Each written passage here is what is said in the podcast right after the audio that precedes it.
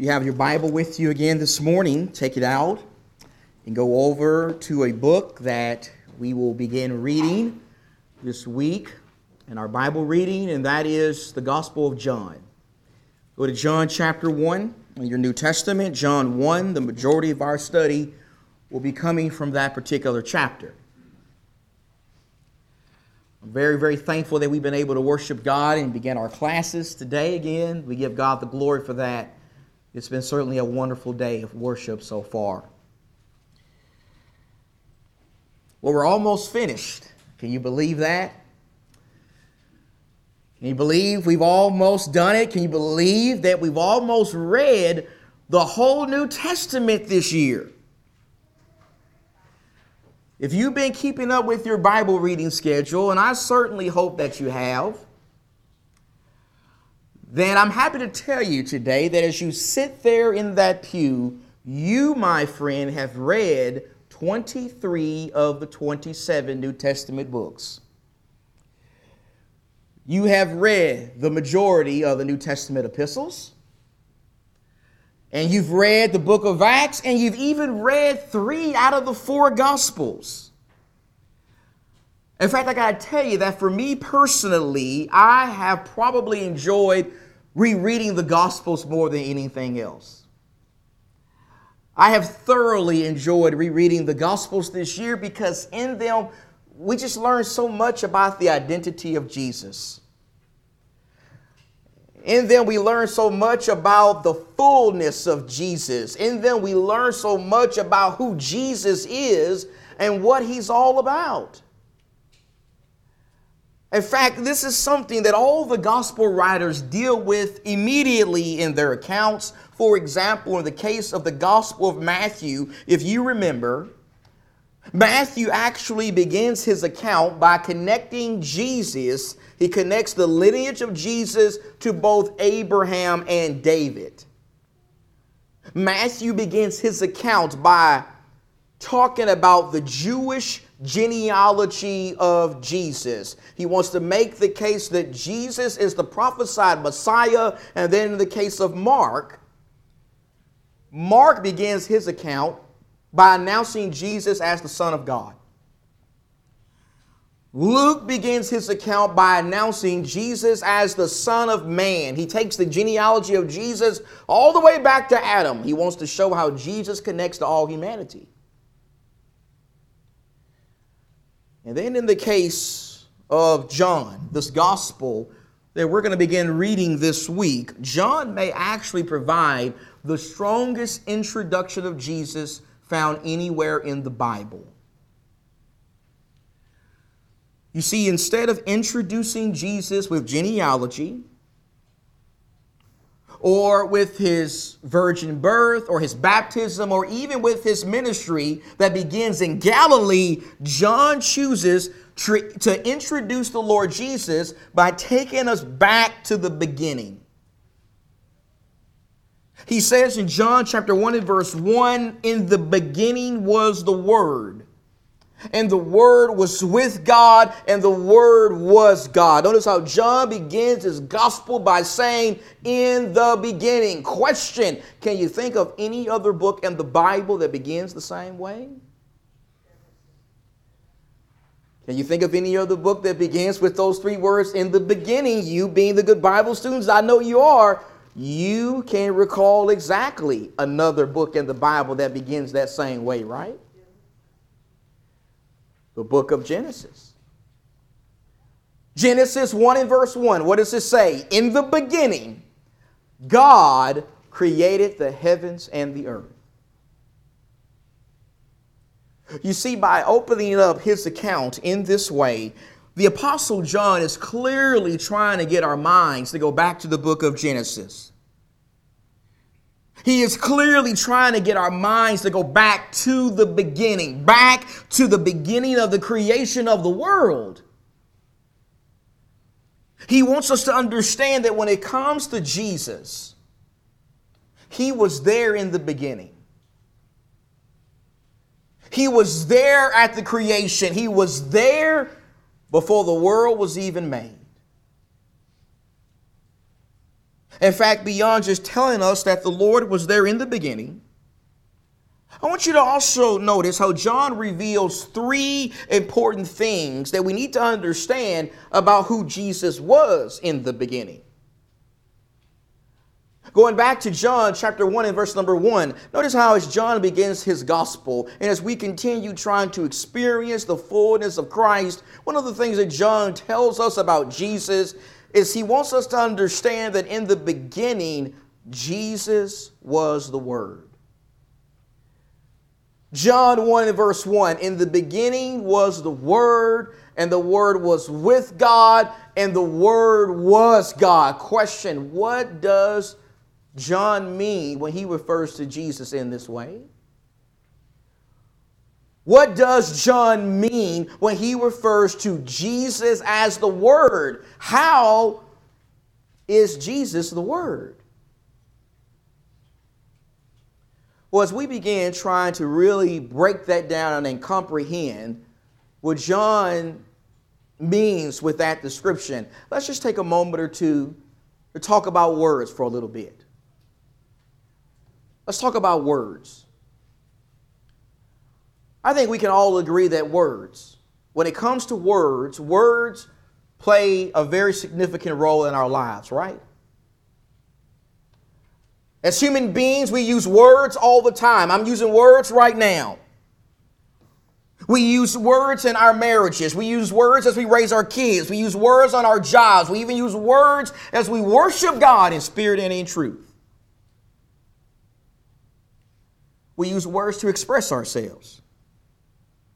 We use words to communicate. We use words to give instructions and, and, explain things and, and, to, and to pour out our feelings.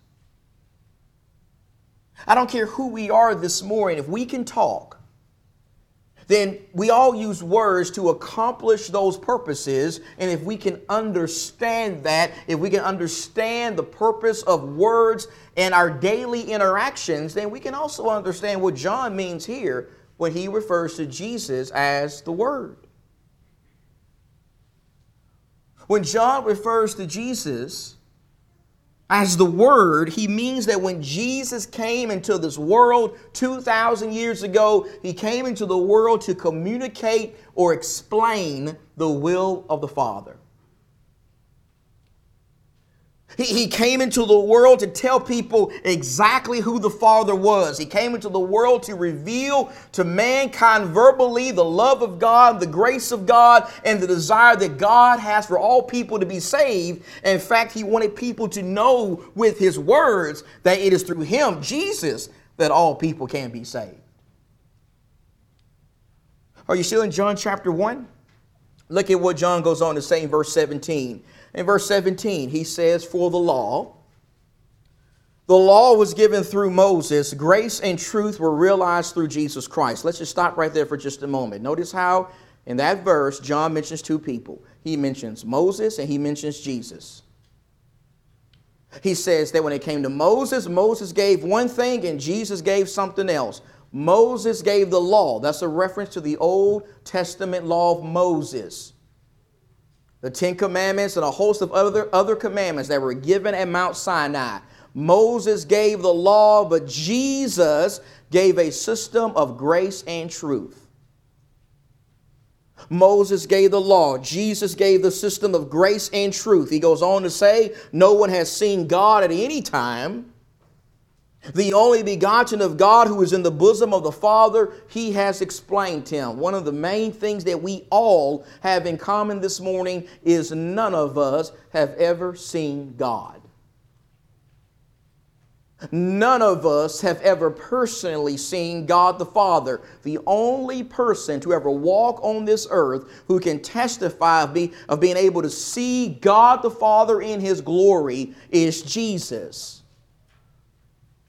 Jesus saw the Father. Jesus came from the Father. Jesus was in the bosom of the Father from eternity because Jesus is the only one to have ever seen and been in the bosom of the Father. That means he is perfectly qualified to explain the Father. John says that Jesus came into the world and he explained the Father. That is, he came into the world and he revealed the truth about the Father. He revealed the truth about the love of the Father and the grace of the Father and the justice of the Father and the forgiveness of the Father and the holiness of the Father and the mercy of the Father and even the standard for morality and daily living of the Father. Are you still in John chapter 1? Look at verse 14. In verse 14, John says in the Word, the Word became flesh. That's how we know the Word there is a reference to Jesus. The word that's mentioned in verse number one, we know that is a reference to Jesus because Jesus is the only member of the Godhead to actually step out of heaven, to actually step out of the realm of eternity and put on flesh. John 1 and verse 14, the word became flesh and he dwelt among us. He dwelt among humanity, and we saw his glory, glory as of the only begotten of the Father, full of grace and what? Grace and truth. Jesus came into the world full of grace and truth. You put that with what Jesus himself says in John 14 and verse 6. Remember, Jesus in John 14 and verse 6 says, I am the way and the truth and the life. No one comes to the Father but through me.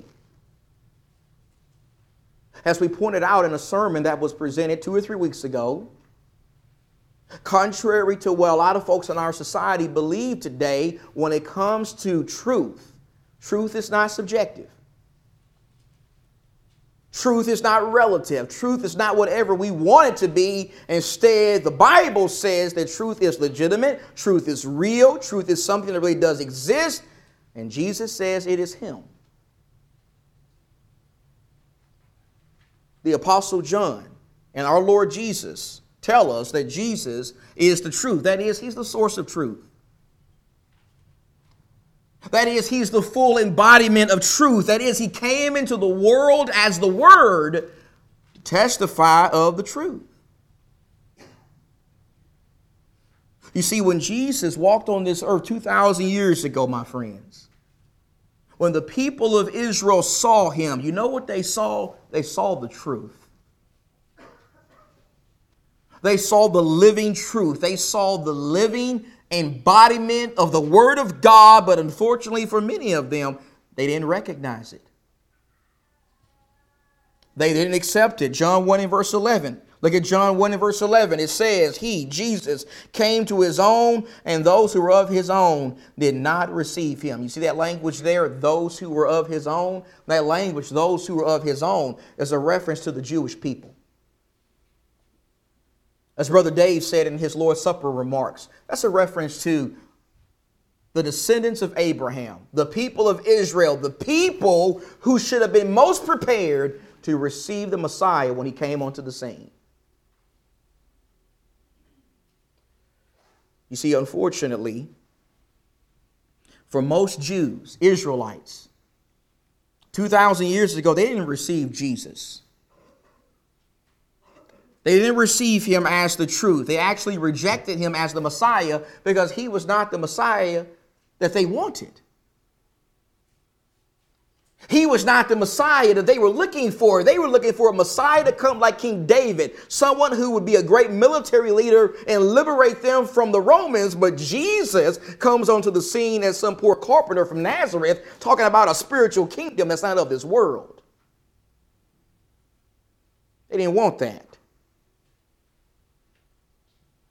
They rejected Jesus as the Word, as the truth. The question is what about us? What about us? I mean, do we eagerly accept Jesus as the truth? Do we eagerly accept the words that He has revealed from heaven? I want to submit to you that, that if we do that, we're going to have one of the greatest blessings in our lives. You see, brothers and sisters, if we accept Jesus as the truth, then we're going to have something that leads to real freedom in life. then we're going to have something that leads to spiritual freedom. We're going to have something that leads to true liberation from the bondage of sin. Jesus talks about that in John 8 and verse 32.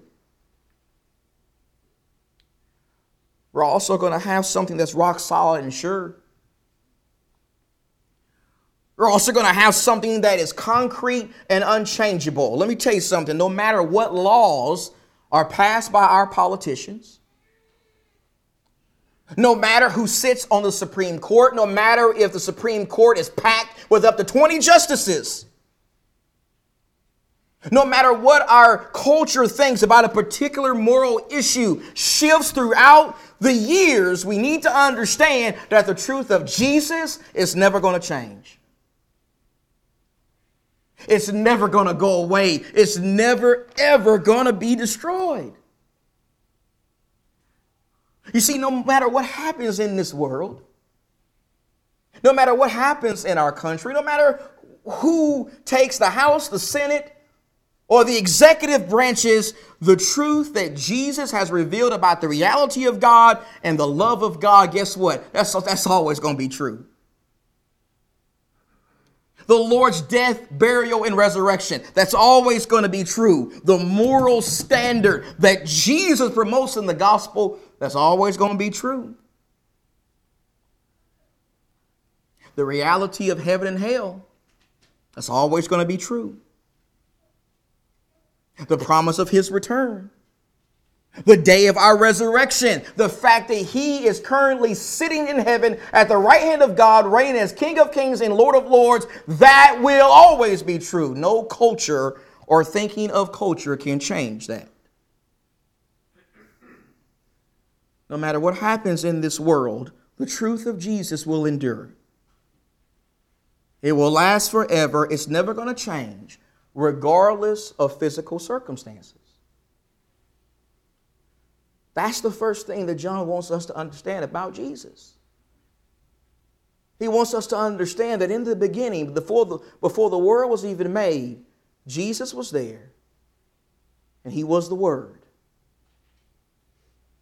He was the truth, but not only was he the Word, the second thing John says about Jesus in the beginning is he also says that Jesus in the beginning was God. He was God. He was deity. Like God the Father and God the Holy Spirit, Jesus is also part of the Godhead. You see, as part of the Godhead, John uses this language found in the text because he wants us to understand that Jesus played a huge role in what the Bible announces in Genesis 1 and verse 1. He wants us to know that, like God the Father, Jesus was also there in the beginning, creating the heavens and the earth. Like God the Father, Jesus is also eternal. Like God the Father, Jesus is also from everlasting to everlasting. He has no beginning, He has no end. He is the Alpha and the Omega. He is sovereign. He is omnipresent. That means He's able to be everywhere all the time. He's also omniscient. That means he knows everything about everything. He knows everything about our lives. He knows even what we're thinking right now. Well, you go in your Bible back to John. Look at John chapter 8. Look at John 8, please.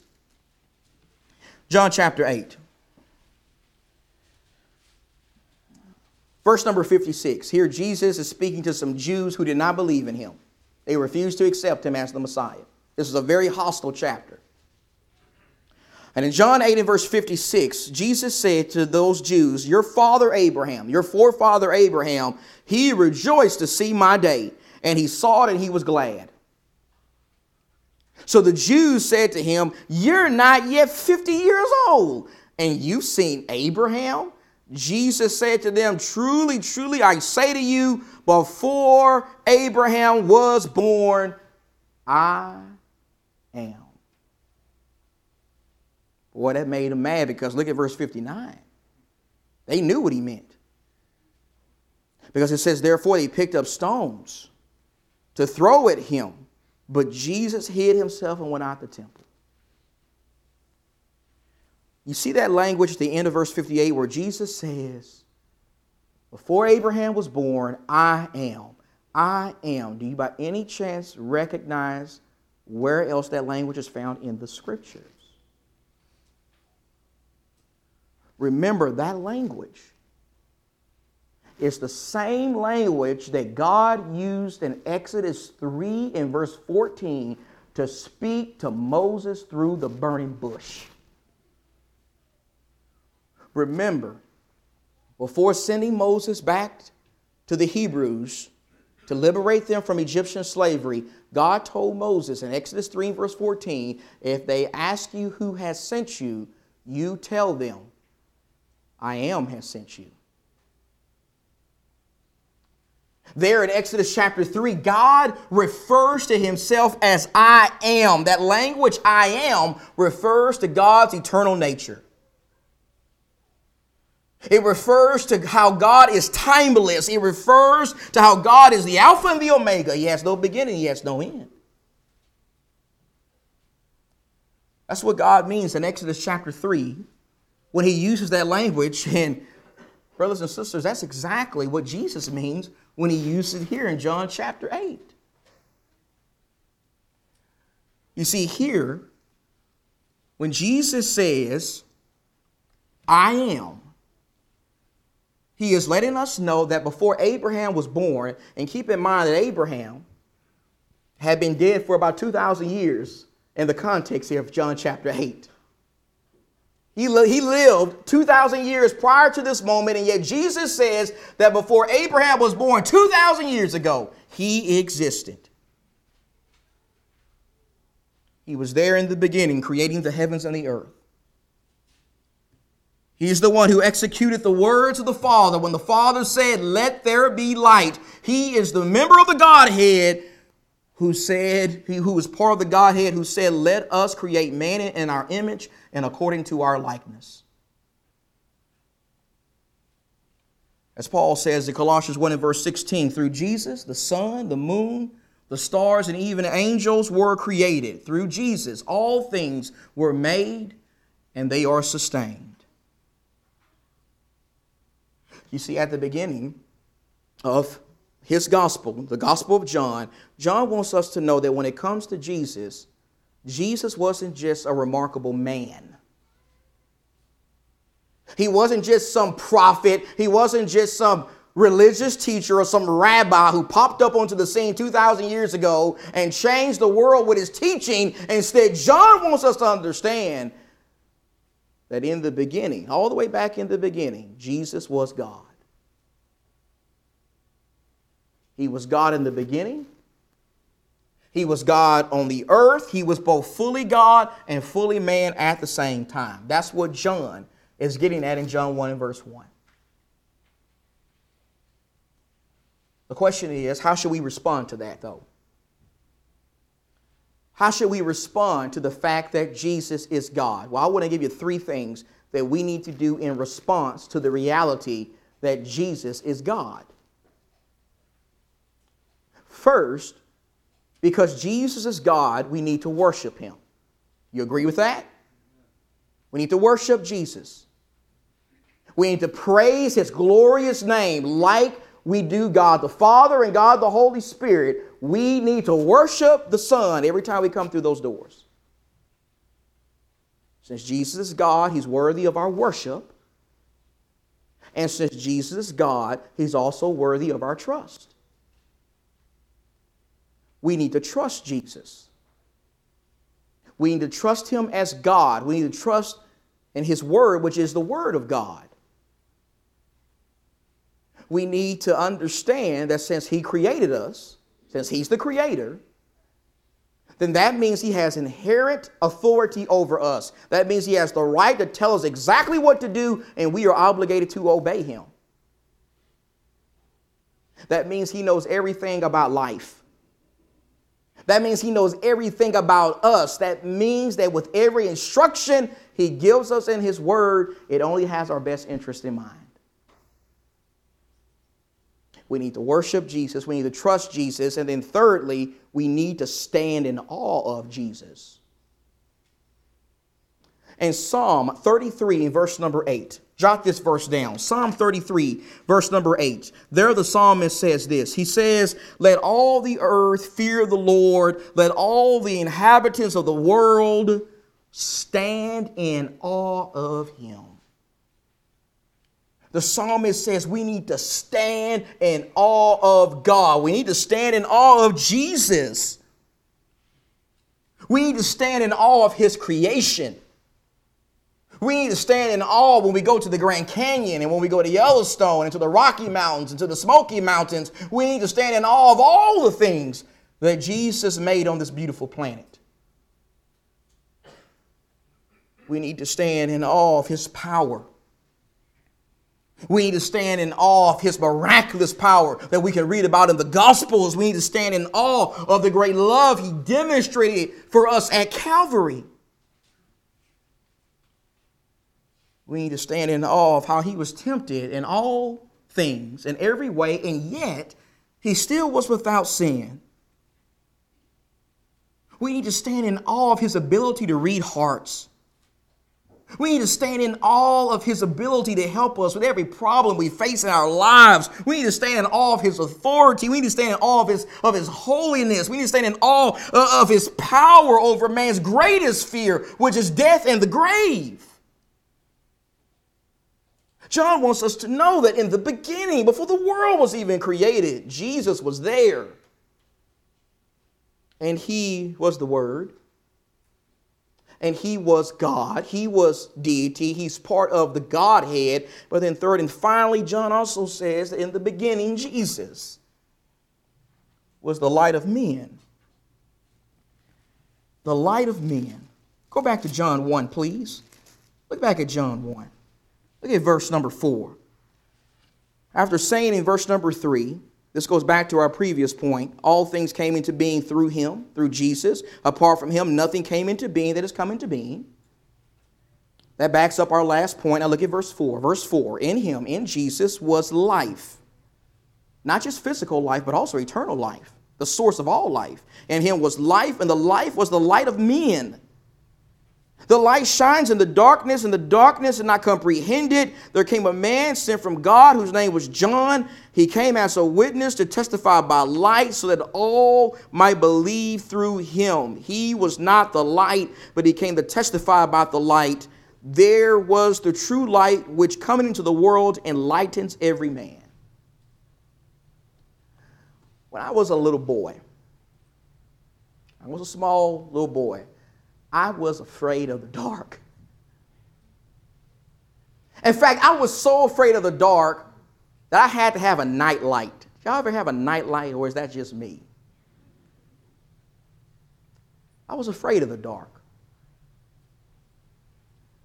I didn't really like the dark, and I'm willing to guess that there may be some other folks here who feel that same way about the dark.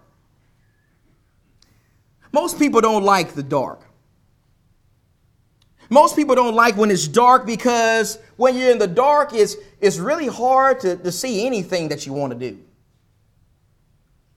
When you're in the dark, it's hard to know how to walk and, and, and how to run and, and how to crawl and jump. And, and it's especially hard to, to drive in the dark, right? You know, there have been many times in my home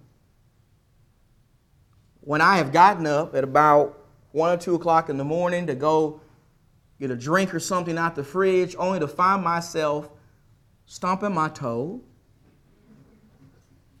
or tripping over something or stepping on Spider Man, Black Panther, Captain America, or Barbie. I've done that many times, and the reason why is because I can't see where I'm going in the dark. Most people don't like the dark because it's hard to navigate and see where you where you need to go, and then other people don't like the dark because darkness is usually where evil lurks, right? I mean, think about it. Most crimes are committed at night. Most homes and cars are broken in into at night. Most murders and, and cases of assaults are committed at night. Evil behavior usually lurks in the dark, but then you contrast that with, with the light. You contrast that with, with how the Bible describes light. You see, when it comes to light, unlike darkness, the Bible describes light, it always describes it as a good thing. It describes it as powerful. It describes it as something that you really want to have in, in, in, your life. You see, my friends, when you have light in your life, you have something that illuminates. You have something that will help you navigate your way through the darkness. You have something that will help you see the right way to go. You have something that will expose the truth about reality. That's what the light does. And that's also what Jesus does. You see, here in John chapter 1, and really all throughout the Gospel of John, I mean, I could give you John 3, John 8, John 9, John 12, over and over again. John makes the point that Jesus came into the world to be the light. That is, he came into the world to be the source of light. He came into the world to provide spiritual direction. He came into the world to expose sin. He came into the world to expose the wicked and evil works of Satan and those who follow Satan. He came into the world to expose those things ultimately through his word and through his example. The question is, how are we going to respond to it? How are we going to respond to the light of Jesus? What are we going to do with the light that he provides? Are we going to walk in it? Are we going to dwell in it? Are we going to sh- allow it to shine and illuminate in our lives? Or are we going to reject it and walk in the darkness? Are we going to walk in the light of Jesus and are we going to shine our lights as his people?